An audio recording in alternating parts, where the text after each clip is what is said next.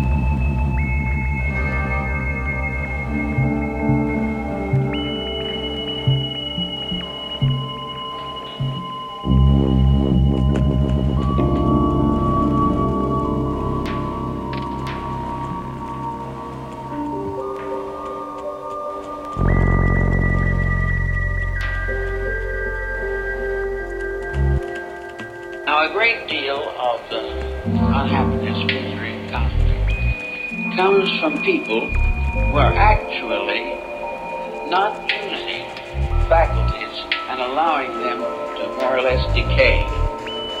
The individual who does not have a well-planned program of constructive activity is apt to fall back into destructive attitudes. We have to have a daily outlet, a constant outlet for something that satisfies the inner life. Now, one of course, we have a number of possible selections. One of the most interesting and improving probably is art. Art is a magnificent way of expressing beauty. And all that is noble in man's nature is beauty. The universe is beautiful. The flower is beautiful. Strange creatures that we do not understand are still beautiful. And the world that we can create is one of beauty. Beauty, therefore, has a redeeming factor. Uh, Plotinus, on, in his essay on the beautiful, points this out very clearly. That next to the very breath of divinity, uh, the presence of beauty is a benediction. That it is something that should always be thought about and cultivated. Therefore, every individual should variously attempt to beautify his life, his mind, his emotions, his home, and whatever elements come under his control. The neglect of beauty, the neglect of self-respect for order, symmetry, pattern, all these things disintegrate our integrities or reduce them. And once we have begun to slip into negatives, we can slide very easily the rest of the way. So one thing we must do is to find ways of expressing the new emotions and feelings that we have developed. If we want to do something, if we really love humanity, we will go out and help someone. We won't just simply do the same old things we've always done and feel that the attitude is sufficient. It is not. No virtue is really a proven virtue until it is used to do something that brings joy, comfort, peace, or security to others. Every bit of selfishness, therefore, violates the rules of integrity. So we have all kinds of choices.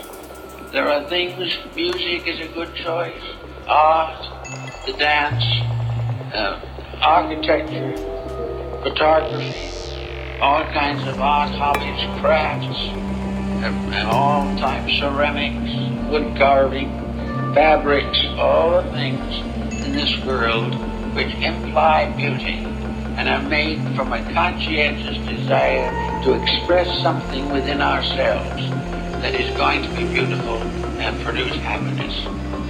We have here in the library a large collection of folk material created by primitive people. We may or may not think these primitive people are great artists, but if we go through the products that, that these persons, most of whom cannot read or write, never had a lesson at all, have only used little local things that they have available to themselves. From this kind of talent has arisen works of art that equal anything done by Michelangelo Art is the expression of longing for beauty within the self, is fulfilled by the expression of the best that we know, trying to express something that is locked within our own souls, and we're trying to get it out. And it is very important that everyone who wants to improve character should find some way of doing things that make life warmer, more gentle, and will create appreciation by others. Maybe the appreciation of others is simply a kind of little human reaction that we enjoy. But it's not too seriously bad to be appreciated if we do something worth appreciating. It all rests with us. So wherever we want to find a more warm and gentle and kindly way of life, we must try to build it into our daily happenings so that in little ways we become exponents of these uh, moods of more gentle thoughtfulness. Absolute always practically any of the esoteric schools, either of the ancient or modern world. We also pass beyond the period of meditation into something else. We pass gradually into the internal experience of universal citizenship. We suddenly realize that we are not little ants of some kind tied to a small planet. We are not just something that's floating around in space on a molehill. There's much more to life than this. As we begin to unfold our own inner resources, we discover that the universe inside of us is more vast and more wonderful than the one outside of ourselves. If we go deeply enough into self, we will also discover the deepest parts of, of infinite space. Within the individual is a great universal mystery, a mystery that we were created to solve, a, a way of life which we must find and live with to fulfill our destiny. And if we do not pay any attention to this now, if we feel that it's much more important to buy a few stocks and bonds and buy a bigger swimming pool, then we will come back sometime and may have to swim in the ruins of our own swimming pool. Actually, this tremendous universal experience is something. It suddenly reminds us that we are part of a divine purpose, that each of us was predestined and foreordained to a ministry of universal redemption. We are here to do things we are here to make the world more beautiful. We are here to prove that love is real.